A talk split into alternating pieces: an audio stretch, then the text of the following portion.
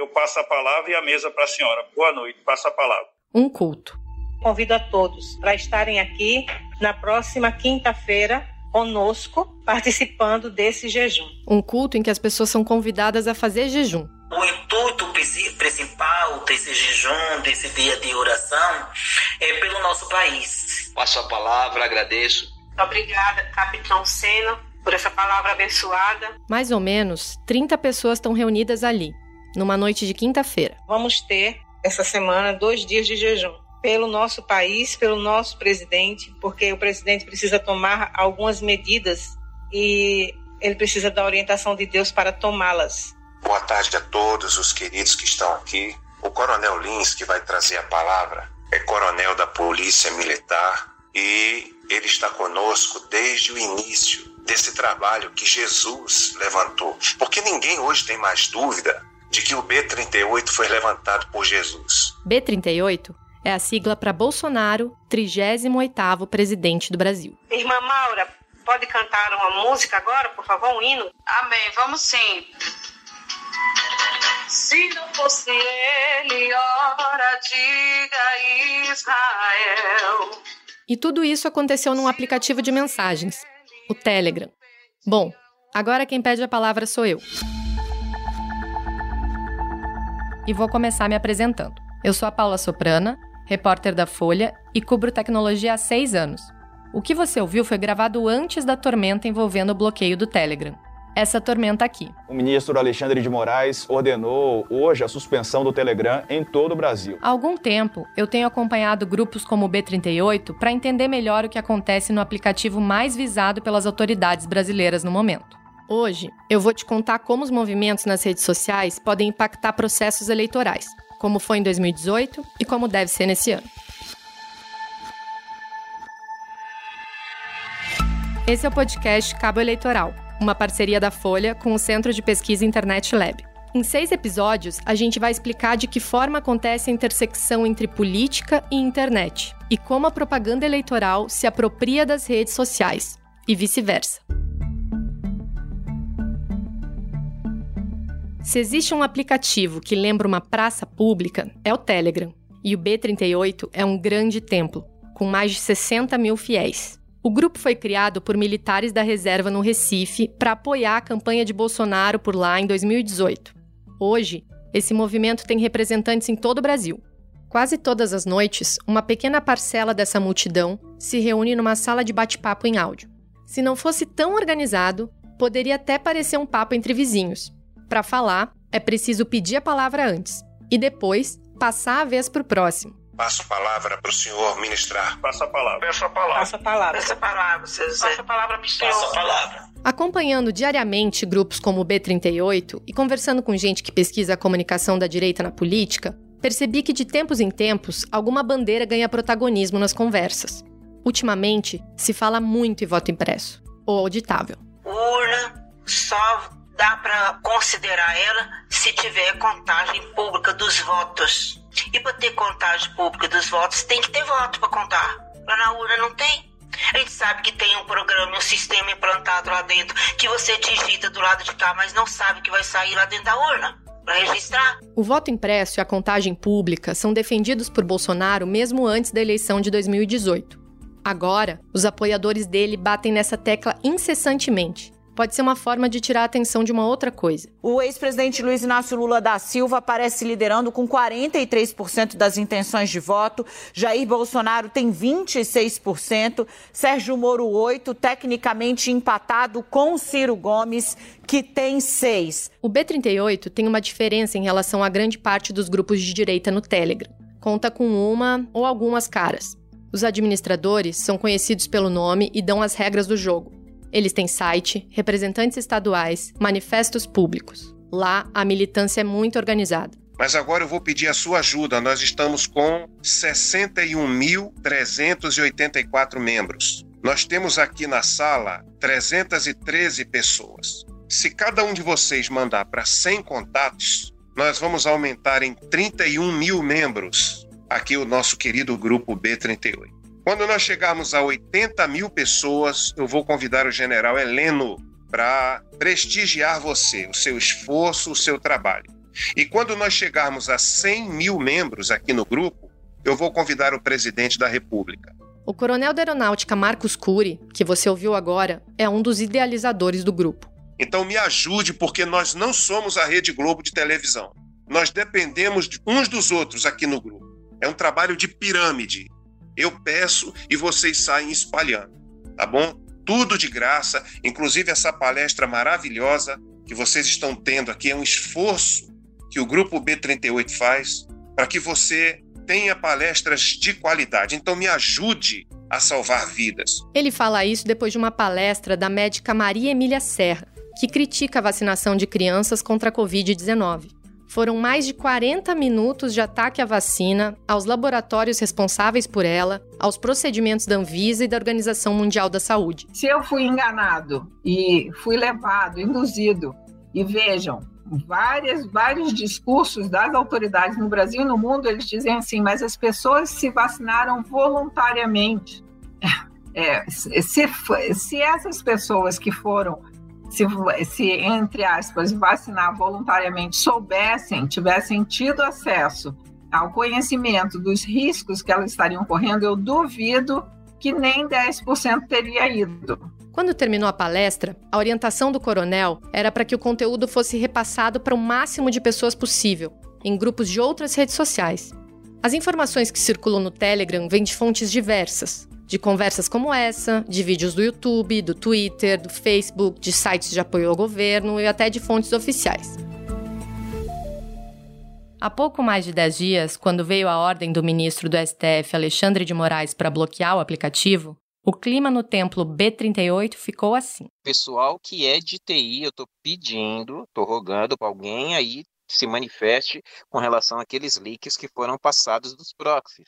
A questão de segurança. Eu sou da área de TI, inclusive, eu já tinha até colocado um link lá no grupo, não sei se o pessoal chegou a ver. Eu e mais um amigo, a gente configurou 2 servidores fora dos Estados Unidos com o proxy do Telegram para poder burlar esse bloqueio. Pessoal, vão para as outras mídias sociais, tem o VoIP. O VoIP também está sendo divulgado, ele também é muito bom. Para a rede social, o PatriaBook, também o PatriaZap, é nosso, é do Brasil. A gente pode fazer live ao vivo no Twitter. A gente teve uma orientação de baixar o IME. Ele é como se fosse um backup do próprio Telegram e ele funciona com essa mesma interface, com essa mesma carinha, inclusive o chat. A notícia em si não causou muita surpresa. Eles estavam mais ou menos preparados. Já faz um tempo que circulam pela rede tutoriais para contornar bloqueios, acessando o aplicativo por VPN, ou seja, omitindo o endereço do computador, ou por proxy, que é um servidor que está em outro país e funciona como uma ponte entre o usuário e a internet. No meio desse turbilhão, eu liguei para o coronel. O B38 diz não aceitar dinheiro de ninguém e, por isso, precisa estar em um lugar gratuito. Com o Telegram sob ameaça, como o movimento político ia seguir? Nós temos a estrutura do WhatsApp. Eu já mandei abrir a guerra, né? Já temos uma plataformazinha, já estamos migrando para lá aos poucos. Quem tem um não tem nenhum. Lembre-se de que nós somos militares ainda, vários da cúpula. Então nós somos muito planejados. Militar não fala muito, ele é muito planejado. Então coordenação e controle é fundamental. E o acesso a esse conteúdo, tão planejado e coordenado, é livre. O coronel diz que o grupo não tem nada a esconder. Não tem como você bloquear milhões, segundo o argumento do ministro Alexandre de Moraes, né? De que existe lavagem de dinheiro, ações criminosas. Peraí, pô, isso é uma mordaça. Não foi só ele quem achou a medida extrema.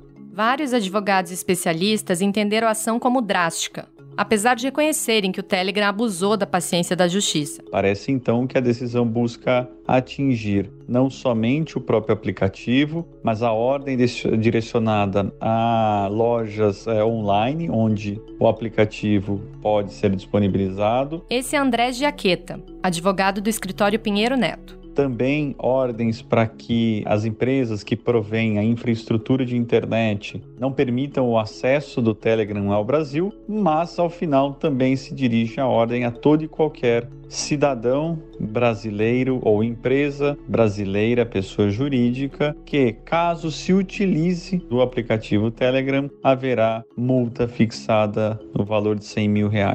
Não parece ser esse o caminho que o Brasil deva seguir no que diz respeito aos direitos e obrigações no âmbito da internet. O Supremo Tribunal Federal e o Tribunal Superior Eleitoral tentavam contato com a empresa há meses. Até uma carta para Dubai, onde fica a sede do Telegram, fez parte dessa tentativa. A empresa não tinha um representante legal no Brasil, a não ser um escritório que respondia por questões de propriedade intelectual. Foi só quando o ministro Alexandre de Moraes ameaçou suspender o aplicativo de vez que o presidente do Telegram respondeu. Pavel Durov disse que as mensagens tinham sido enviadas para um e-mail antigo. Nas horas seguintes, a empresa tomou todas as providências pedidas pela corte.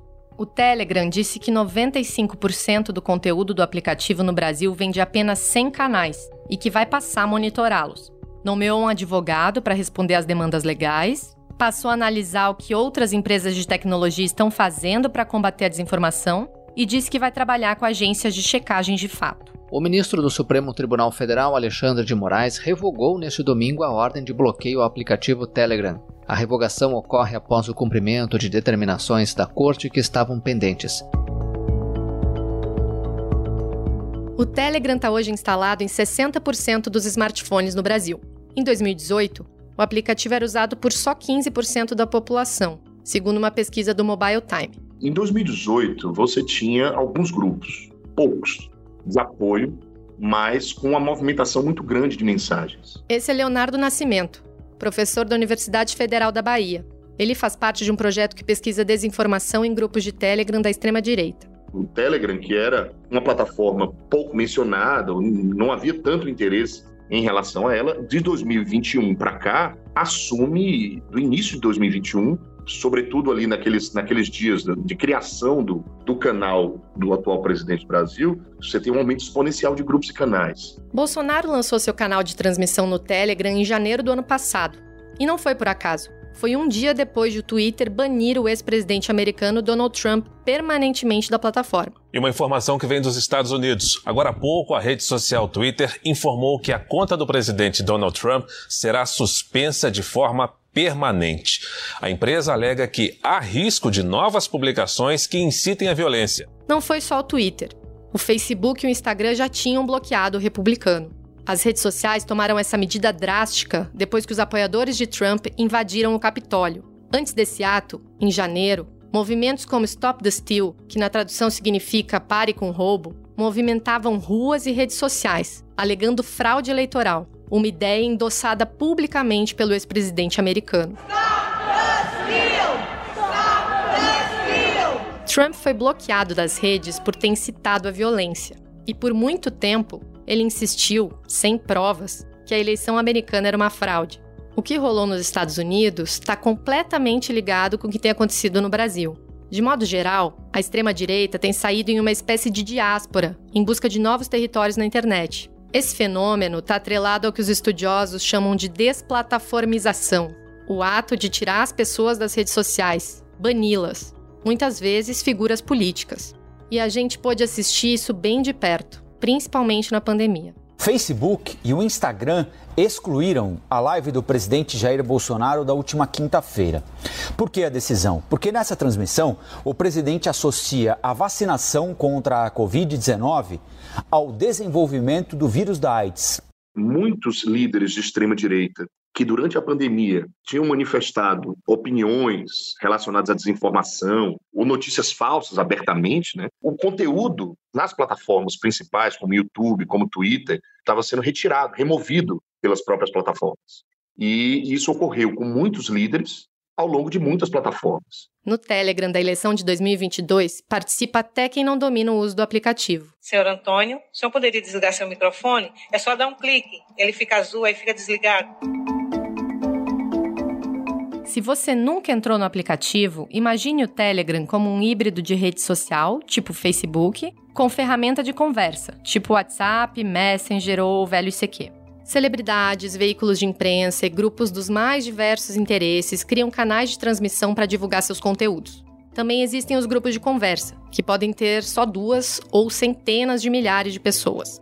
Ah, um ponto muito importante é que os termos de uso são mais brandos do que o de outras redes.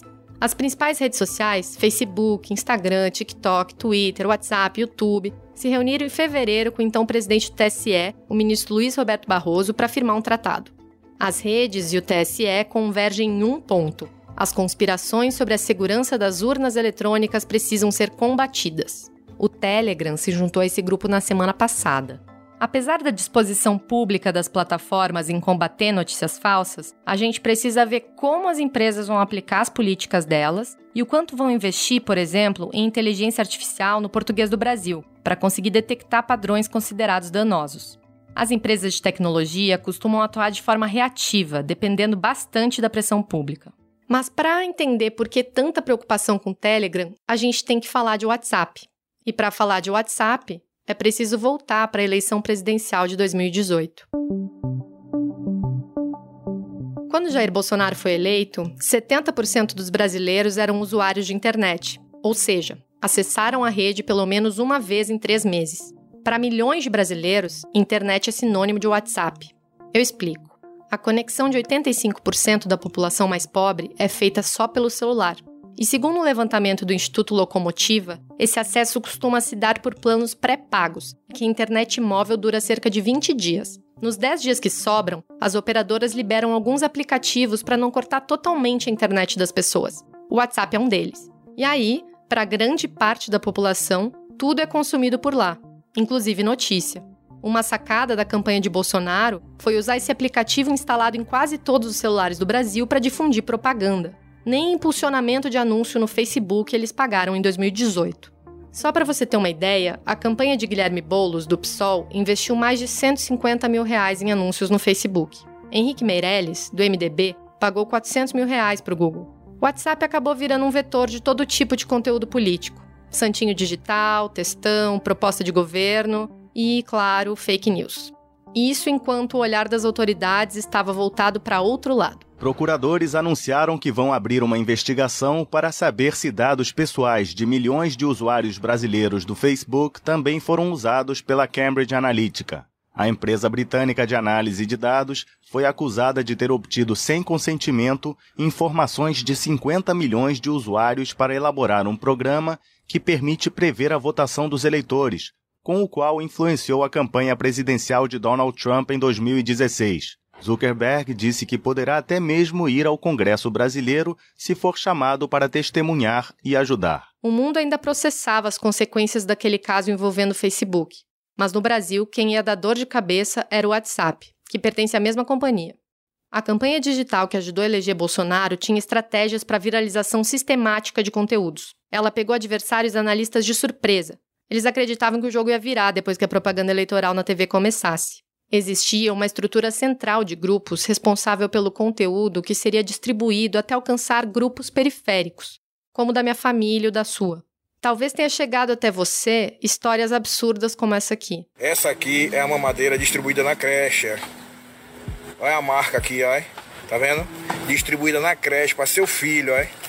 Com a desculpa de combater a homofobia. Olha, olha o bico como é, olha.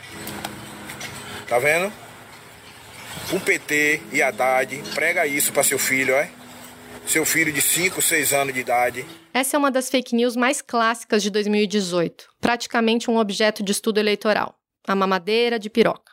O que a gente aprendeu é que por mais surreal que uma informação possa parecer, quando ela chega por alguém conhecido, isso é mais importante que o conteúdo em si. Por que duvidar de algo que chega de um amigo confiável? Um estudo publicado na revista científica da Universidade Metodista de São Paulo analisou 90 grupos de WhatsApp na época da eleição de 2018 para entender como se dá o processo de viralização. Uma das conclusões é que os chamados grupos periféricos, que não são dedicados a falar sobre política, mas eventualmente repassam conteúdo sobre o tema, são muito mais numerosos na cadeia de viralização. Isso significa que quando uma fake news chega no grupo da família, ela já está longe da central de disseminação. É como a última ponta do processo. É o destino final. Uma outra pesquisa do Internet Lab sobre eleições municipais de 2020 mostrou que só 18% das pessoas integravam algum grupo de discussão política. Para 70% dos entrevistados, são os grupos fraternais que influenciam a escolha de um candidato. Mas voltando para a eleição de 2018. Em outubro, uma investigação da repórter da Folha, Patrícia Campos Mello, mostrou que agências de marketing digital vendiam um esquema de disparo de mensagens políticas para públicos segmentados. Os disparos em massa usavam o WhatsApp para disseminar spam político.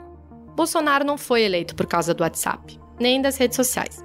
Mas a teia digital formada em torno dele se estendeu muito mais do que a dos adversários. E essa teia segue ativa em 2022. Olá, prezados integrantes de grupos de WhatsApp e Telegram de todo o Brasil. Jair Bolsonaro, eu quero cumprimentá-los pela maneira como vocês fazem política, pela consciência patriótica que vocês têm de que o futuro está em nossas mãos. E a verdade para nós, acima de tudo, tá ok? Tamo juntos, pessoal. E Brasil acima de tudo, Deus acima de todos. Valeu, até um dia, se Deus quiser. A ascensão do bolsonarismo digital não está descolada de transformações globais da comunicação política, que incluíram a internet numa lista de mídia que até então estava restrita a TV, rádio e jornal.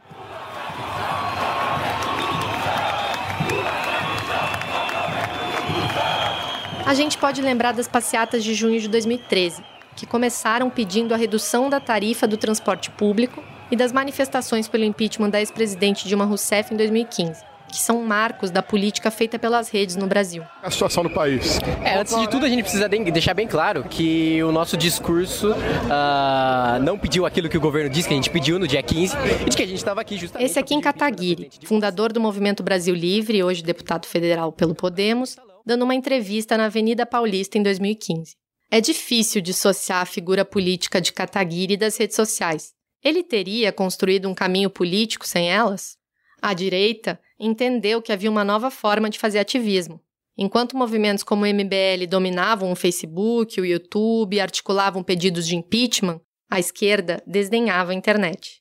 Quem lembra desse momento é o Camilo Ádio, pesquisador da Universidade Federal de Minas Gerais. Ele estuda a comunicação das campanhas políticas desde 2008. Para mim não tem ilustração melhor do que isso, que o caso da Dilma Rousseff em 2014. Ela vence aquela disputa cerrada com Aécio Neves utilizando o Twitter em campanha, e assim que ela é eleita, ela faz um tweet dizendo: gente, essa ferramenta é importante para nos comunicarmos diretamente e será utilizada ao longo desse nosso segundo mandato, etc. Sumiu. A Dilma aparece de novo apenas quando a popularidade dela vai chegando perto ali do rodapé, não é isso? Começa a ruir completamente o seu governo, etc. Ou seja, quando Dilma não tinha mais força, ela decidiu recorrer à internet. Primeiro eu queria cumprimentar os internautas. Oi, internautas. Não dá para saber se tuitar teria ajudado a situação dela. Mas naquele momento, as plataformas já tinham se configurado como um novo campo de batalha política.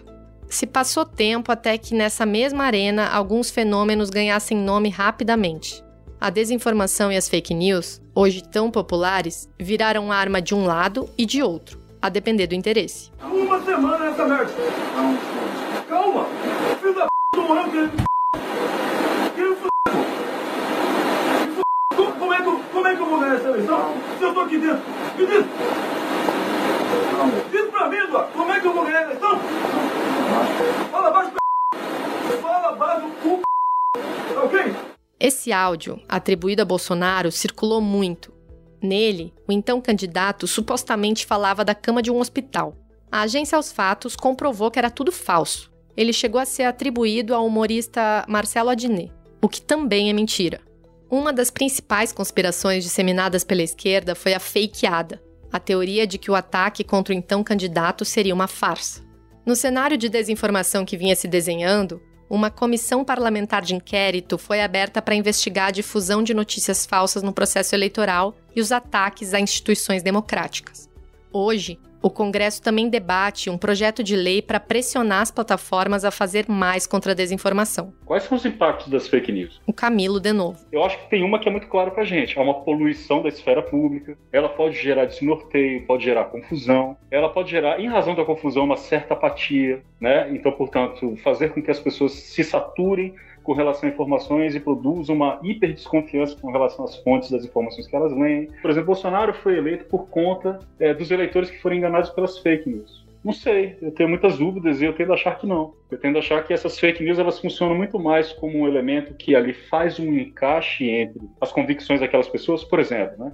Se a gente pega mamadeira que tem um bico em forma de pênis que supostamente teria sido distribuída nas escolas por meio da gestão petista, de Haddad, etc. Eu acho que pouco importa mostrar para uma pessoa que teve contato com aquela mensagem e dali desenvolveu algum tipo de repúdio e demonstrar a ela que aquilo é falso. Porque o que importa é a ativação de que há uma preocupação, portanto, né, com uma suposta educação sexual que seria conduzida pelas escolas públicas, por exemplo. A ideia da ideologia de gênero, a ideia da aceitação, portanto, de que a homossexualidade é algo natural e que, porventura, algum parente dela, filho ou filha, pode ser homossexual. Nessa lógica, o difusor das fake news, ou podemos chamar apenas de mentiroso, conta uma história falsa para chamar atenção sobre determinado assunto, em especial algum que cause fobia no grupo que ele quer cooptar. Enquanto a mídia tradicional, as autoridades, os especialistas correm para desmentir a história, o assunto já está em todos os lugares, e o mentiroso tem a plateia pronta para dizer o que defende sobre o assunto. De 2018 para cá, a gente entendeu bastante coisa sobre o funcionamento das redes e os padrões de desinformação. Claro, para algumas perguntas a gente ainda não tem resposta. Notícias falsas não são novidade. O que há de novidade nesse pleito eleitoral é a velocidade da circulação e da difusão dessas notícias que, de fato, são deletérias e que estão a atentar, na nossa visão, contra a credibilidade do nosso sistema eleitoral. Agora, se tiverem a solução para que se evitem ou se coíbam fake news, por favor, nos apresentem. Nós ainda não descobrimos um milagre. Essa é a ministra Rosa Weber em 2018, quando ela presidia o TSE. Ela já disse que assegurar a credibilidade da urna eletrônica foi um dos maiores desafios da última eleição. Há gabinete de ódio. Se houver repetição do que foi feito em 2018, o registro será cassado. E as pessoas que se fizerem irão para a cadeia, por atentar contra as eleições e contra a democracia no Brasil. Aqui você ouviu o ministro Alexandre de Moraes durante um julgamento no TSE. É ele quem vai presidir o tribunal a partir de agosto, há 2 meses do brasileiro ir às urnas. A expectativa é de um mandato duro, de enfrentamento, e essa ideia foi reforçada pela decisão envolvendo o Telegram. A postura do tribunal mudou se a gente comparar as eleições de 2018 com as de 2020. As plataformas foram trazidas mais para perto. E quando a gente olha para o pleito desse ano, vê um contexto jurídico bem diferente. As regras do jogo estão muito mais definidas. O Francisco Brito Cruz, que é diretor executivo do Internet Lab, destacou para mim os pontos principais. Em primeiro lugar, teve mudança na lei. Não é muito grande, mas é uma mudança importante, que é a criação de um crime novo, o crime da violência política, que coíbe, por exemplo, quando há um assédio, um constrangimento, uma humilhação de mulheres ou de pessoas negras, por exemplo, que dificultam ou impedem a campanha eleitoral. Para além disso, o TSE teve algumas inovações. O que mudou foi que já em 2019 os disparos em massa foram proibidos, né? Então os disparos em massa, por exemplo, no WhatsApp ou em aplicativos de mensagem passaram a ser proibidos pelo tribunal. Em 2021 isso ficou um pouco mais claro, mas a proibição basicamente continua. E o TSE também, nas suas resoluções, colocou outras regras importantes, como, por exemplo, regras de proteção de dados, já que a Lei Geral de Proteção de Dados passou a valer em 2019. E em 2021, o TSE deixou mais claro em sua resolução que é proibido o public post, né? Não pode pagar para o influenciador ou para qualquer perfil em rede social falar bem de um candidato, né? Fazer propaganda de um candidato. Além de deixar claros os limites da lei, o Judiciário tem dado recados importantes. A partir de julgamentos, criou jurisprudências. Por exemplo, quem fizer disparo em massa em 2022 pode ter a chapa cassada. Um caso relevante que deixa as candidaturas atentas neste ano é o do deputado estadual Fernando Francischini, do PSL. A chapa dele foi cassada porque ele fez uma live no Facebook afirmando que as urnas eletrônicas estavam fraudadas para impedir a eleição do Bolsonaro. Aqui, Luiz Roberto Barroso. Se nós passarmos pano na possibilidade de um agente público representativo ir às mídias sociais dizer que o modelo é fraudado, que o candidato está sendo derrotado por manipulação da justiça eleitoral, e ficar por isso mesmo, o sistema perde a credibilidade. Para as mídias sociais, o cerco se fechou. Mas isso não resolveu a questão. De forma geral, os compromissos, ou seja, as políticas que elas prometem cumprir, são muito menos ambiciosas e abrangentes no Brasil do que nos Estados Unidos. Essa é a minha colega na Folha, Patrícia Campos Mello. Muitas das coisas são simplesmente traduções. Você tem traduções até literais. Por exemplo, o TikTok, que é uma empresa chinesa, mas de qualquer maneira, eles adotaram uma série de regras para a eleição presidencial americana. Uma delas era, tem ali nas regras de uso, né, normas de comunidade, que você não pode espalhar informação dizendo de forma mentirosa que tem problemas na votação pelo correio. E isso tem para o Brasil, sendo que no Brasil não existe votação pelo correio. Então, assim, tem umas coisas muito primárias, né, que se diz assim, olha, simplesmente os caras traduziram e acharam bom. A Patrícia é autora de A Máquina do Ódio, livro em que relata a investigação sobre os disparos em massa em 2018 e também os ataques contra ela depois da eleição. Grande parte da população americana tem certeza que a eleição foi roubada, embora isso seja mentiroso. Por quê? Porque ficou uma coisa absolutamente fora do controle, a tal da the big lie, né, que eles falam, a grande mentira, que era essa narrativa de que a eleição foi roubada e que, portanto, o atual presidente Joe Biden não é um presidente legítimo. Isso, por exemplo, o YouTube, eles só anunciaram e passaram a remover de forma mais proativa vídeos alegando fraude eleitoral um mês depois da eleição, um mês depois de 3 de novembro de 2020. Enquanto isso, o negócio foi se espalhando. Mesma coisa, vários grupos do Facebook. Depois eles foram reduzidos ou não podiam mandar convites, etc. Mas o negócio se espalhou, foi se espalhando. E no Brasil, né? Como é que a gente vai evitar que a gente tenha a nossa grande mentira? Que a gente tem um caso parecido. A gente tem um presidente que já está preventivamente questionando os resultados da eleição, dizendo que tem uma grande chance de haver fraude. Como é que as plataformas de internet vão se preparar para isso? Como é que as autoridades estão se preparando para isso? A gente vai esperar a mentira ou a teoria da conspiração ganhar volume para depois resolver fazer alguma coisa? Então, assim, são questões que eu acho que a gente poderia ter aprendido com o que aconteceu nos Estados Unidos para que não se repita no Brasil. Os últimos anos deixaram evidente que a gente precisa debater novas regras que deem conta de toda a mudança que a internet trouxe para a nossa dinâmica. As principais leis que regulam a propaganda eleitoral são de 65 e 97, quando a gente não tinha smartphone. A campanha era feita no comício, no boca a boca de rua, no rádio, na televisão. Mesmo com reformas, muito dessa estrutura ainda permanece. E se as redes sociais e os aplicativos de mensagem tiveram essa dimensão em 2018, eu me pergunto qual vai ser o papel da TV na propaganda eleitoral daqui para frente, diante do consumo de streaming e das novas plataformas de vídeo.